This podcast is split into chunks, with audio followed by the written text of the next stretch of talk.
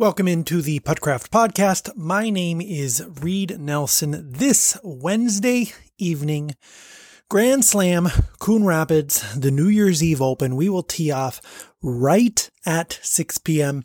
They close at 8, so we need to get up and get going ASAP. And if many of you are there early, we'll probably start a few minutes before 6. If you're running late, don't worry, we're not going to start without you. 6 o'clock is when we will start. But if possible, if you get there a few minutes early, I would not be against that at all.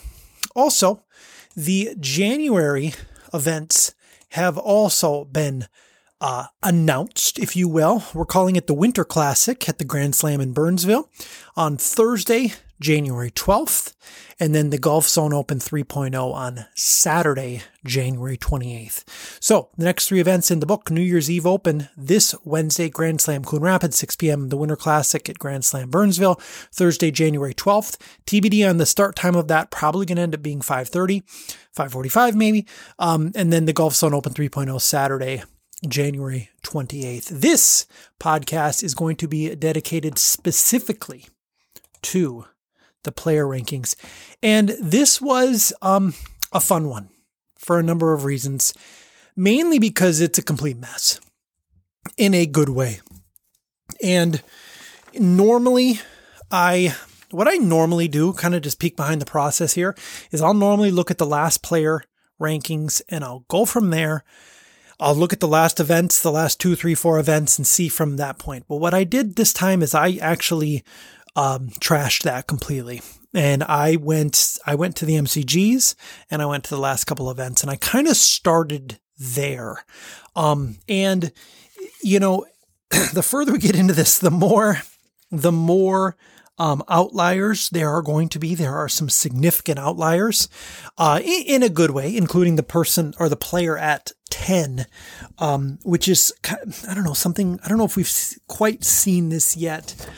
But the fun thing about the player rankings is that we can all have our opinions.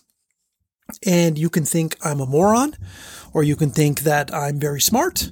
Uh, but these are the player rankings. And unlike the MCGs, uh, there's, as I've said in the past, a significant amount of recency bias that goes into them. Uh, but they're a lot of fun, and uh, let's get started. So, the number 10 player on this week's uh, rankings, I should note there are two brand new faces on this week's player rankings. This player was not eligible for the MCGs.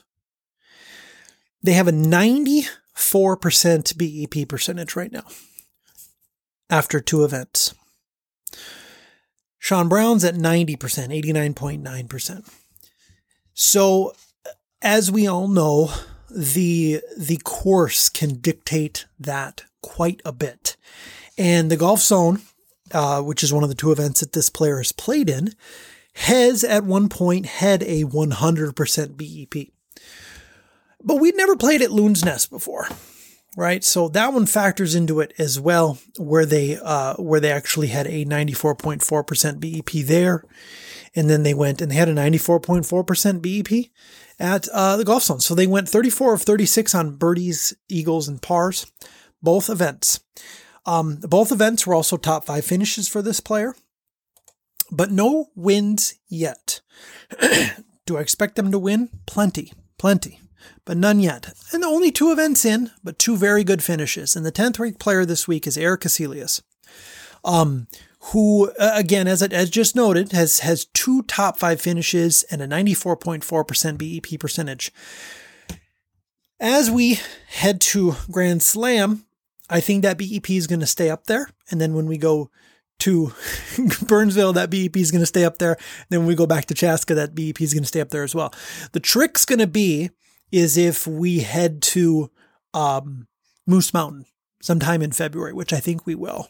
Uh, and if Eric plays in that event, that BEP is gonna gonna gonna take a little bit of a hit. So again, you you have to factor in everything when you're looking at BEP percentage. Um, if all you ever did was play at Lilliput, your BEP is going to be uh, very, very, very high, as we all know. And if all you played at Midwest Golf Dome, you wouldn't even, your BEP would be extremely low.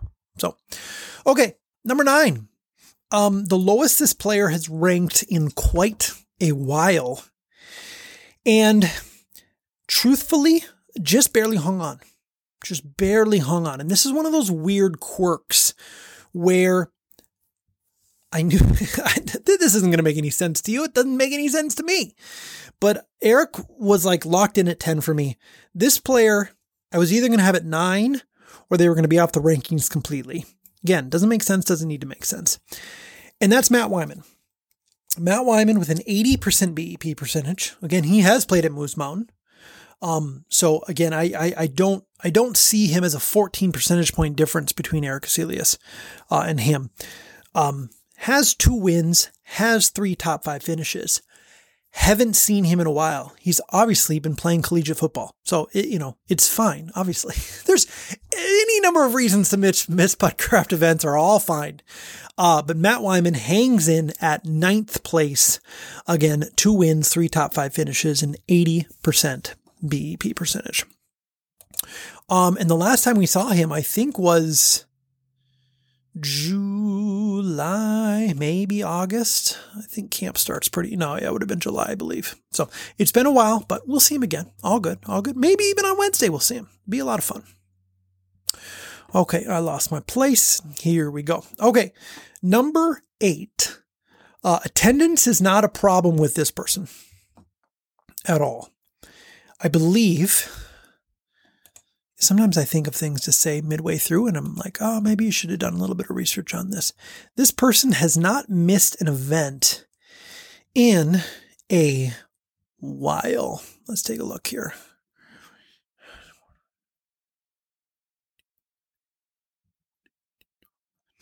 Since they started playing, they haven't missed a single event. I believe that's 17 in a row.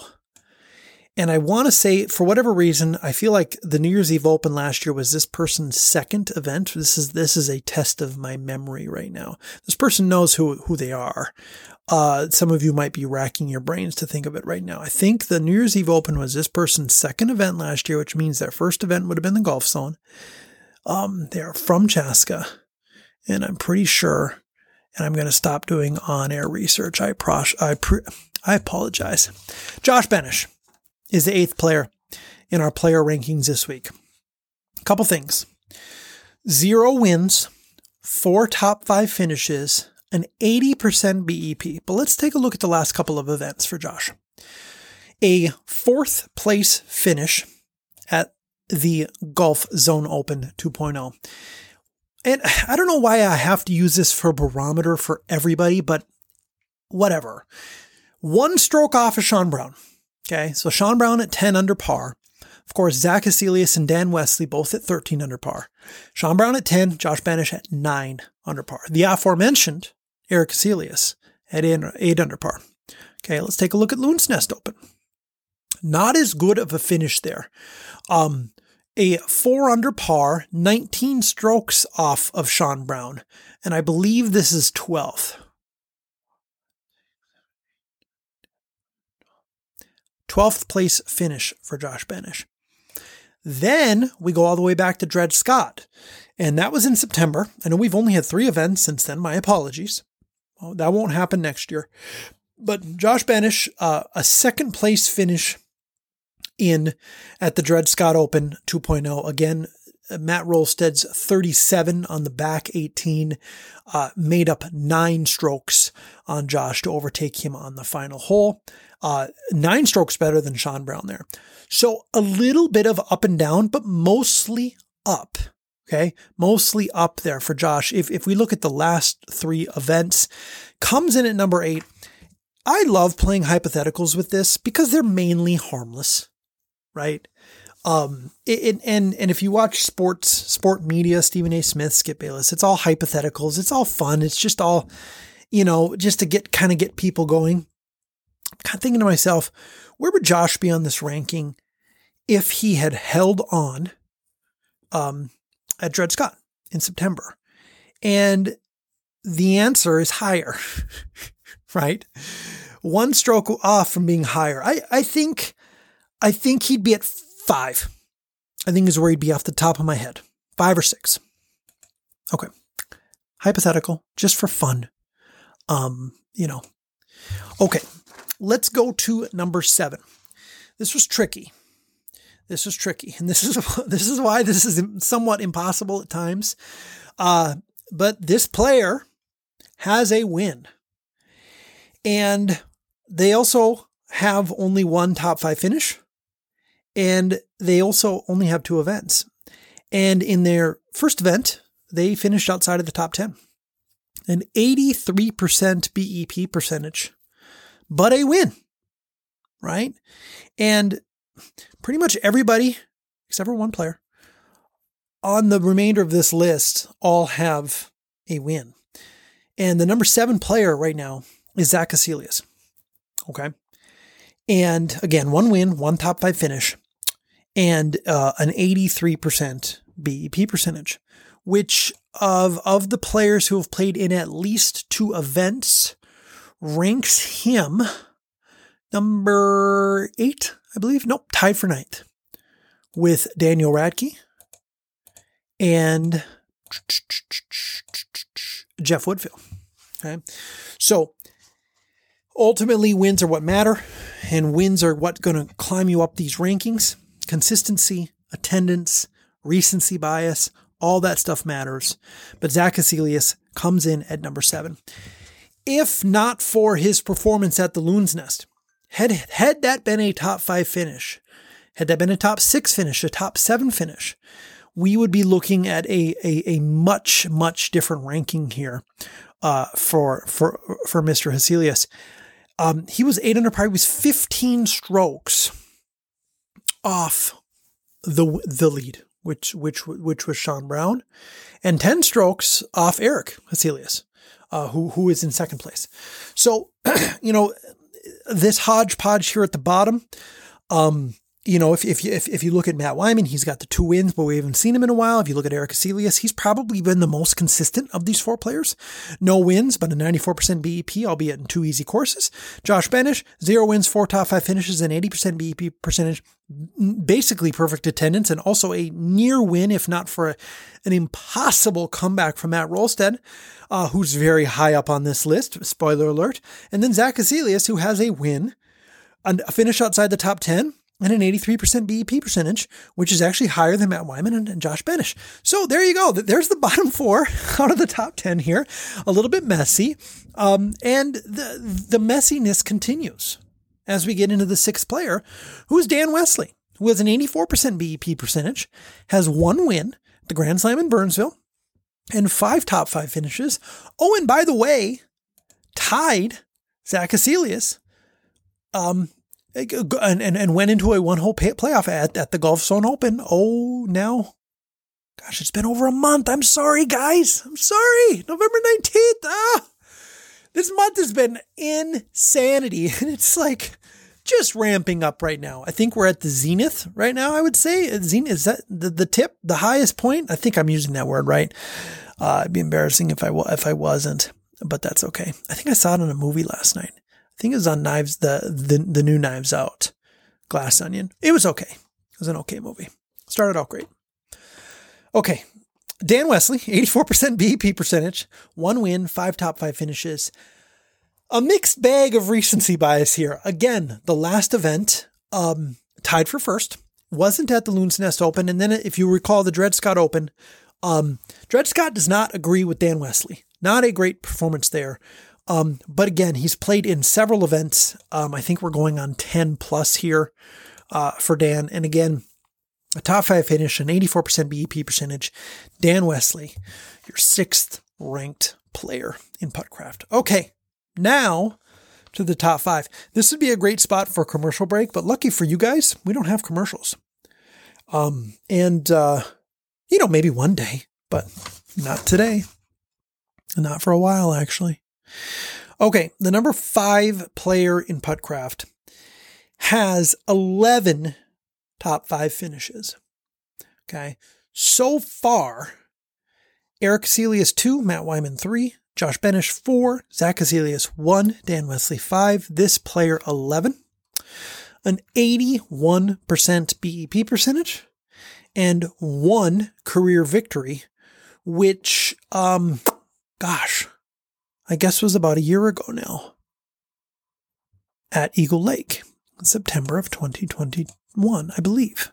It's been fun. We've been doing this for a while. And that's Tom Loftus.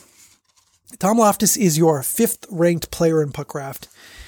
And if I haven't made any sense yet, if you think that I've made no sense in these first five players, things are not going to get any easier for you for these next three players. The top two, pretty easy. I, I can tease it a little bit, you know, and if, and if, and if Matt Rolstead would have won at uh, Golf Zone, maybe, maybe I could tease it a little bit more. Uh, but the top two, not all that interesting. These next three are because I have the innate ability to talk out of both sides of my mouth pretty easily. And I'm about to do that here. So why Tom? Why is Tom over um Dan, right? Because uh or Zach for that matter. Because Zach and Dan are like pretty close. Okay. And I just said that if Josh holds on against Dred Scott at Dred Scott, he's going to be above both of them. He might actually be above Tom as well. Tom's last win was a year ago. Dan's last win was nine months ago. Zach's last win was. Okay, so there was a pause there, and let me explain to you why there was a pause there. Because my program stopped, and then I probably talked for 15 more minutes, and then I realized that it had stopped. I was able to recover somehow the first 16 and a half minutes of this podcast. I thought I was gone. I thought I was having to start over again. So I had gotten all the way past number three and when I realized where where is this where is the uh, where is the audacity here?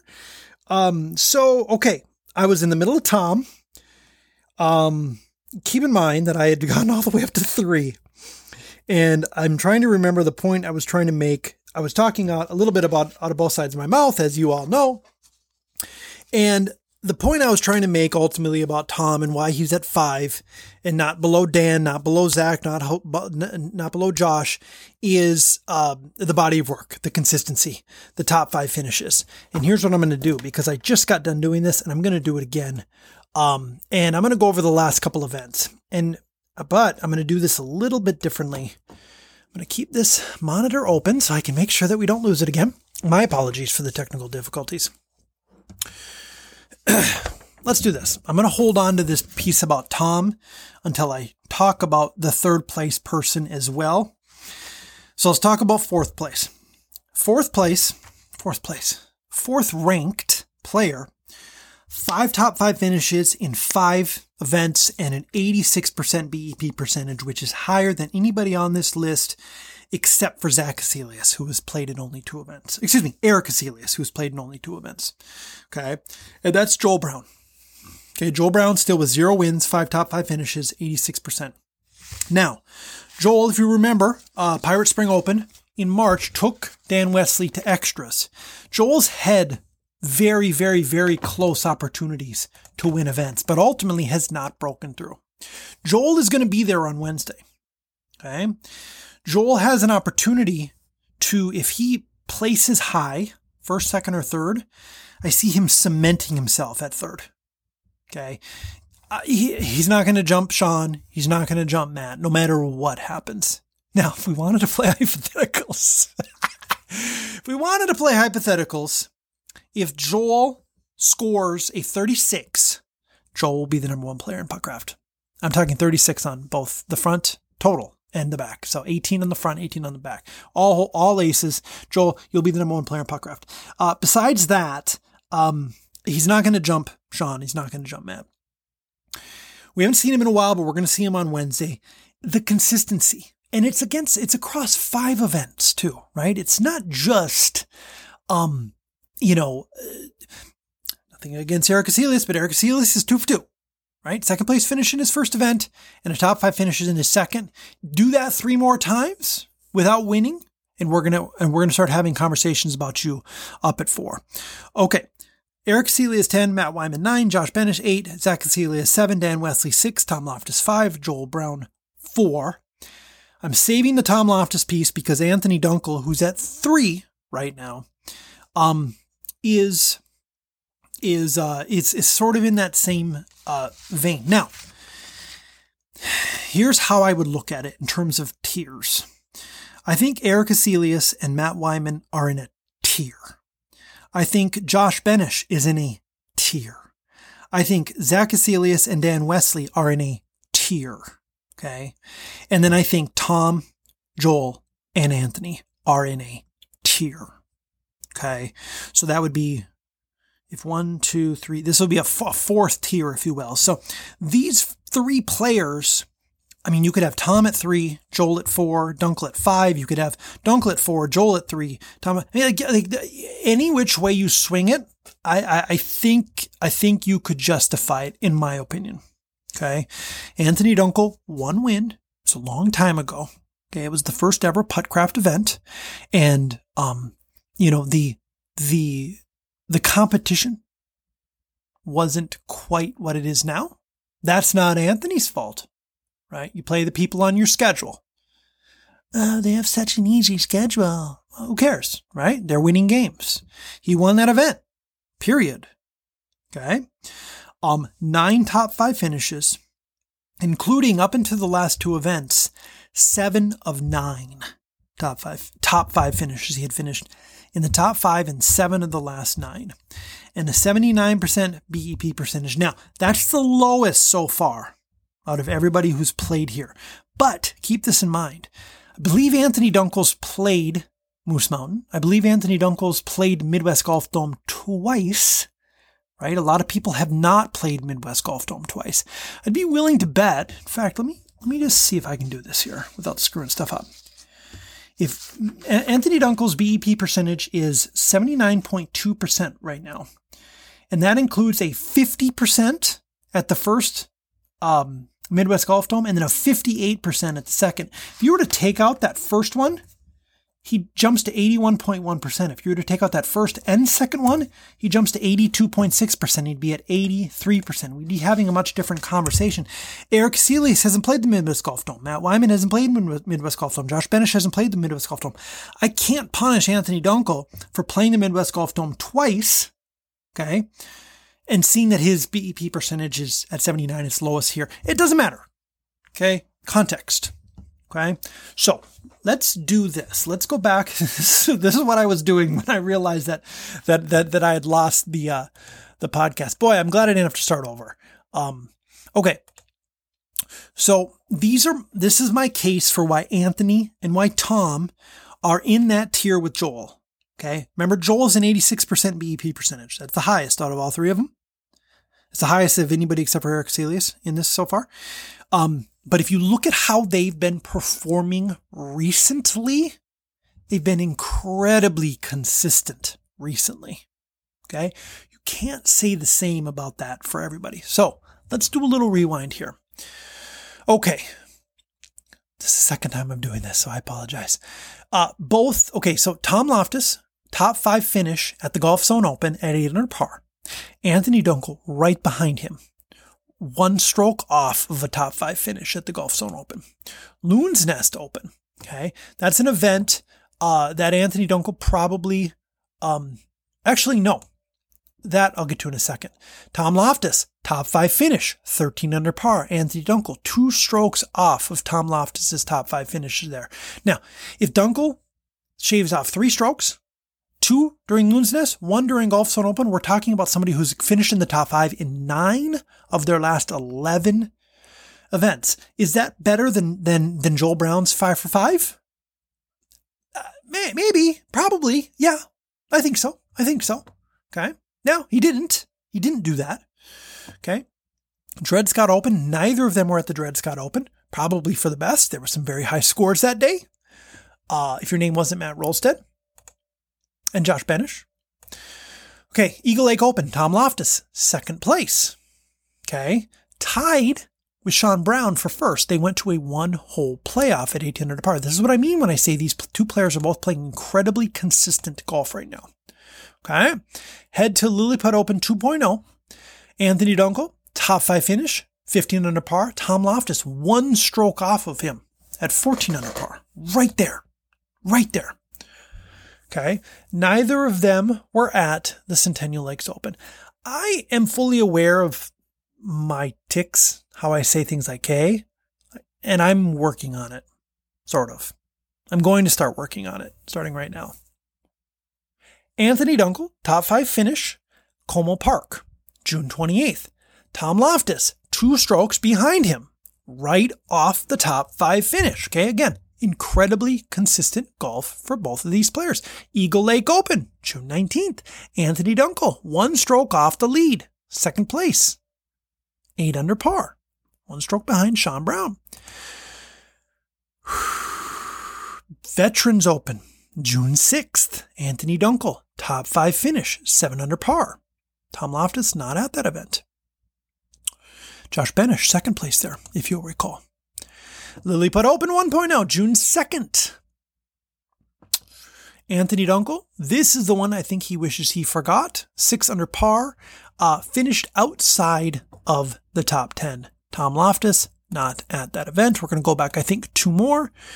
Dred Scott Open 1.0. This was Matt Wyman, six under par. Tom Loftus, second place, one under. Anthony Dunkel, third place, two over. And we will end it there. End the backtracking there. The point I'm trying to make, I think I did a pretty good job of it. It was my second time doing it, so I should have done a good job, is that both of those two players have been playing very, very well recently. Very, very much coming into their own, if you will. Um, and as you know, Tom Loftus plays more, more mini golf than probably any of us. Um, and, uh, you know, is without rust. Let's put it that way. Not a lot of rust. Um, and I don't think Anthony has that much rust either. Joel Brown, on the other hand, we will see on Wednesday how much rust he has. Okay. The final two players. Not a lot of debate here. Actually, no debate here. I will say this. If we were debate to debate something, I love the tiers and I'd honestly like to do something with tiers um, in the future because I think rankings are unfair a lot of times. As I noted earlier, I think Matt Wyman and Eric Aselius are in a tier. I think Josh Benish is in a tier. I think Zach, Dan are in their own tier. I think Tom, Joel, and Anthony are in their own tier. I think then there would be a skipping of a tier, if that makes sense. And then you have Matt Rolstead and Sean Brown who are in their own tier. Now, as you will recall from about five minutes ago, I was making an excuse for Anthony Dunkel for why his BEP was 79%. Right? I said, well, he played at Midwest Golf Dome twice. Have you been to the Midwest Golf Dome? Have you played that course? The course is a mess. Okay. I think one of those, uh, one of the explanations I used for it is playing putting in a parking lot with a um, a soda can at the end. A soda can that's sort of rotating in the wind. Good luck. We had originally scheduled the Midwest Golf Dome this year. I had to pull it off the schedule. I love that course. Man, if it were in shape, if that course were in shape, you guys would be so annoyed with how many times we would play it. But it's just not. It's just a mess. Um, and I get it. Running a small business is hard. Not easy. Okay. Tier break. Matt Rolstead, second place. Sean Brown, first place. They've both played at the Midwest Golf Dome. They, well, yeah, they both played one. You know what? I actually don't know if Matt has played at the Midwest Golf Dome. Hold on. I know that Sean has. Um, we've only played two events at the Midwest Golf Dome. They were both last year. And, you know, uh, Matt Rolstead, and if I get this wrong, I will be reminded very quickly, as I should be. Matt Rolstead has not played at the Midwest Golf Dome. Which maybe we should add another tier. We're not going to do that. Matt Rolstead, four wins, 12 top five finishes. I believe in 13 events. I believe he's only had one event without a top five finish. I'm going to find out right here real quick. Um, all the while making sure that I'm still recording. Don't want to go through that again. Not the end of the world by any means. Hope everyone had a good Christmas. Excited to see you all um, on Wednesday Matt Rolstead has had a total of one event in which he did not finish in the top five. That was our 13th event. Uh, I don't have this labeled the best, so I don't actually know off the top of my head what it was, but I know what his stats were for that event. But he said all but one event he's finished in the top five. Funny thing, I do have a pause button though.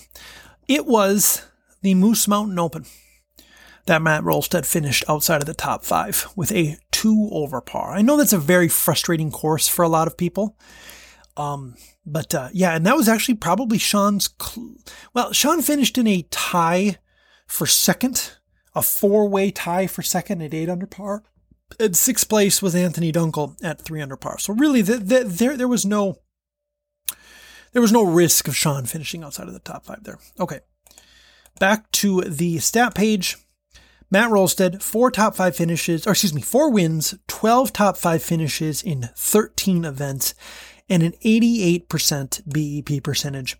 Really, so far, the only player who's given consistent challenges to uh, our number one player, which is Sean Brown, who has a 90% BEP percentage, including a trip to Midwest Golf Dome, 13 wins in 23 events, and 23 top five finishes in 23 events. Sean has been very, very uh, dominant, if you will, since starting to play here. Um, he wins over half the time. Okay.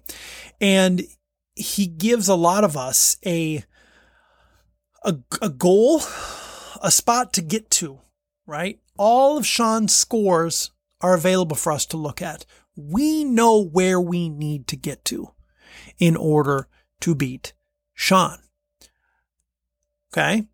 Speaking of, let's take a quick look at last year's New Year's Eve Open, Grand Slam in Burnsville.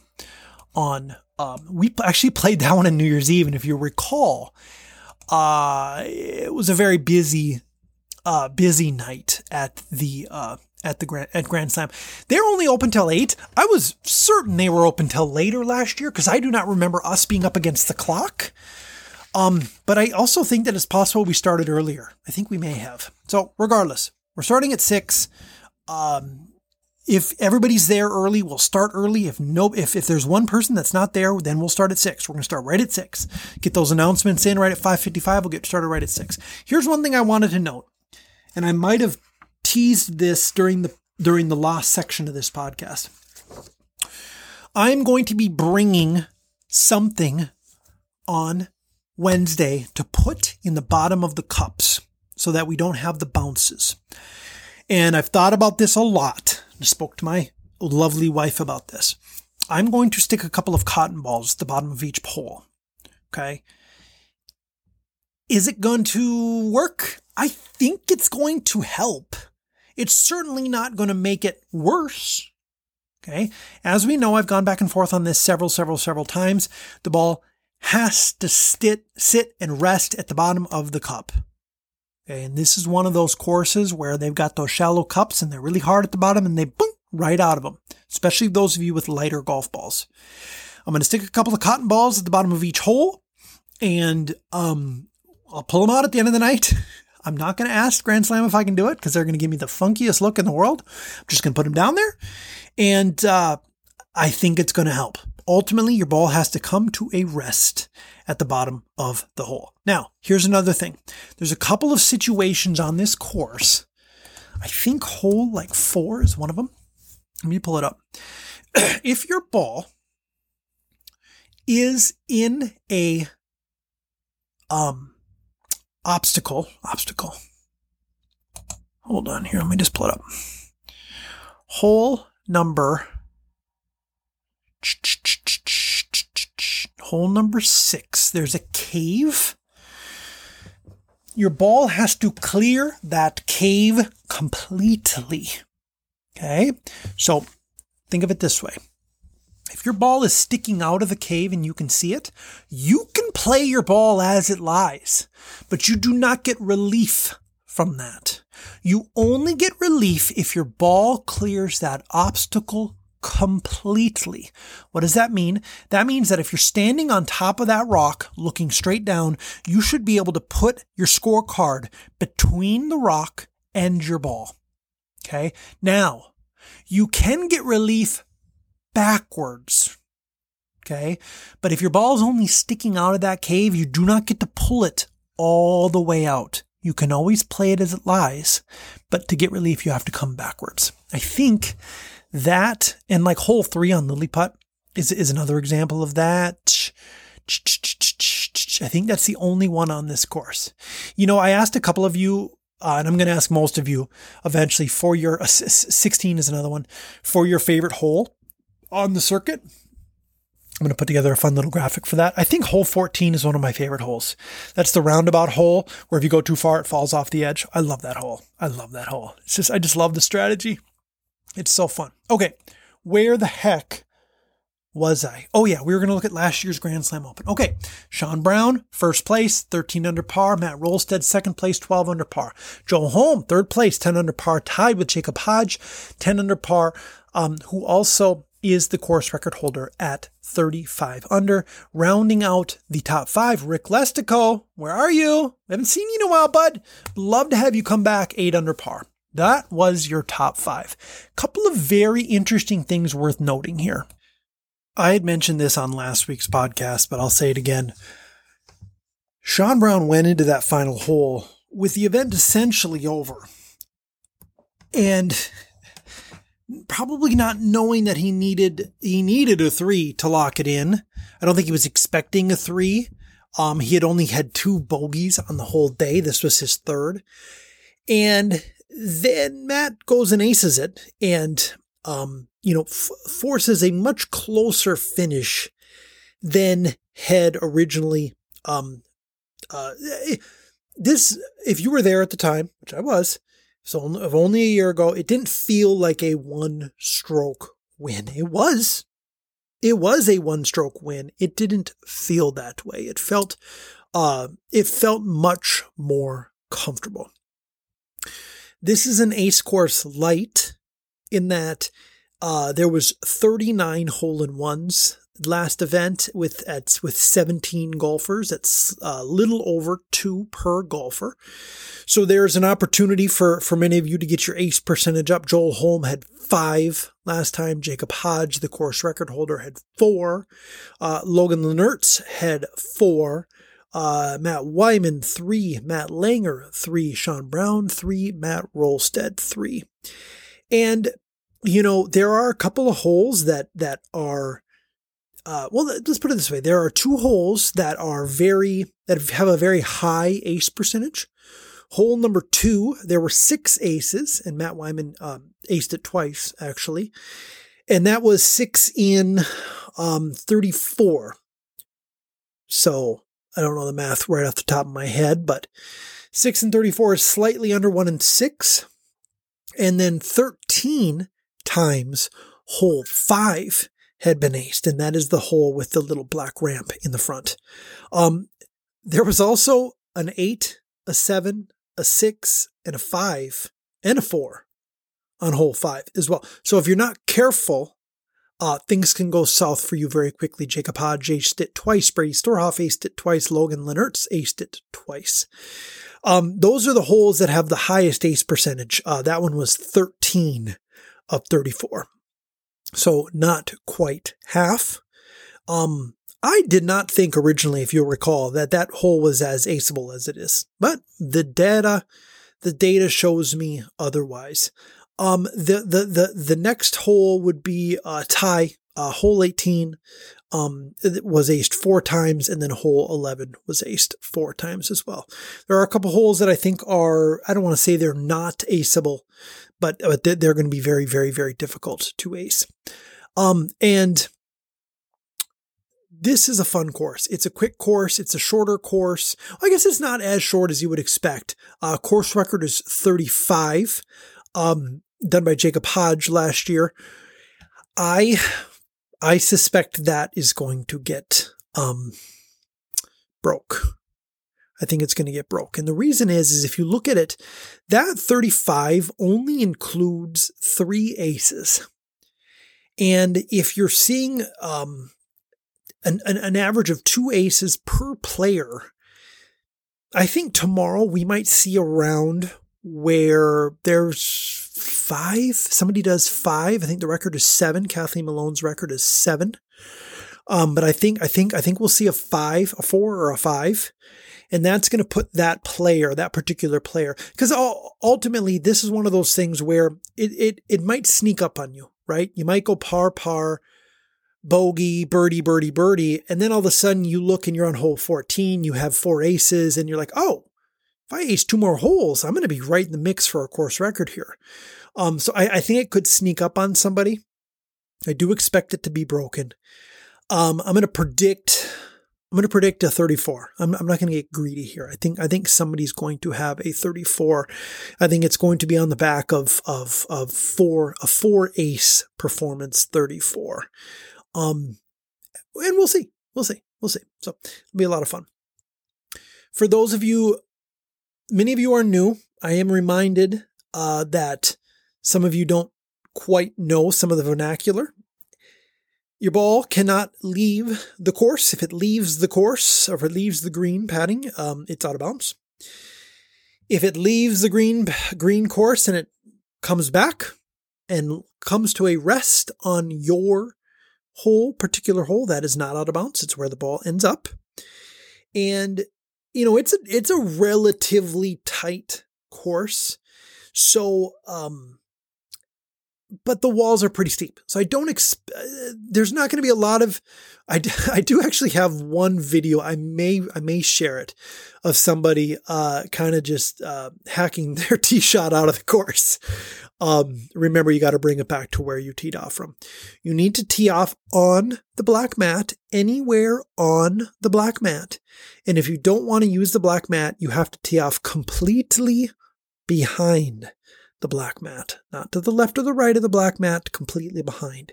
So on the black mat or completely behind the black mat. I already went over um the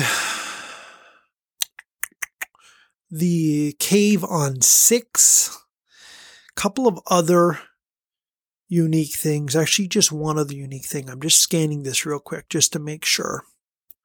Do, do, do, hole two, there are five divots, if you will, and you can play those one of two different ways.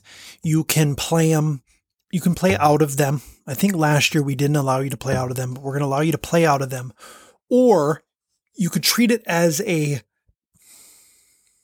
water, like, like a water hazard and you can take a one stroke penalty. It's not out of bounds. It's a water hazard. You can take a one stroke penalty and pull it out where it entered. And if you look at the picture, there's really only that third divot that's an issue. I don't think you can actually play it out of that divot. I'd be very, very curious to see how you would do that. In that case, you have to put the ball where it entered uh, and take a one stroke penalty. Um, if you want to attempt to play it out of there, you certainly can, but the other four, you can play it out of those divots. Okay. That is all for today. I almost lost this podcast again. Uh, it is, I believe, on life support, and I'm going to quick save it and quick post it, and we will see you all on Wednesday evening.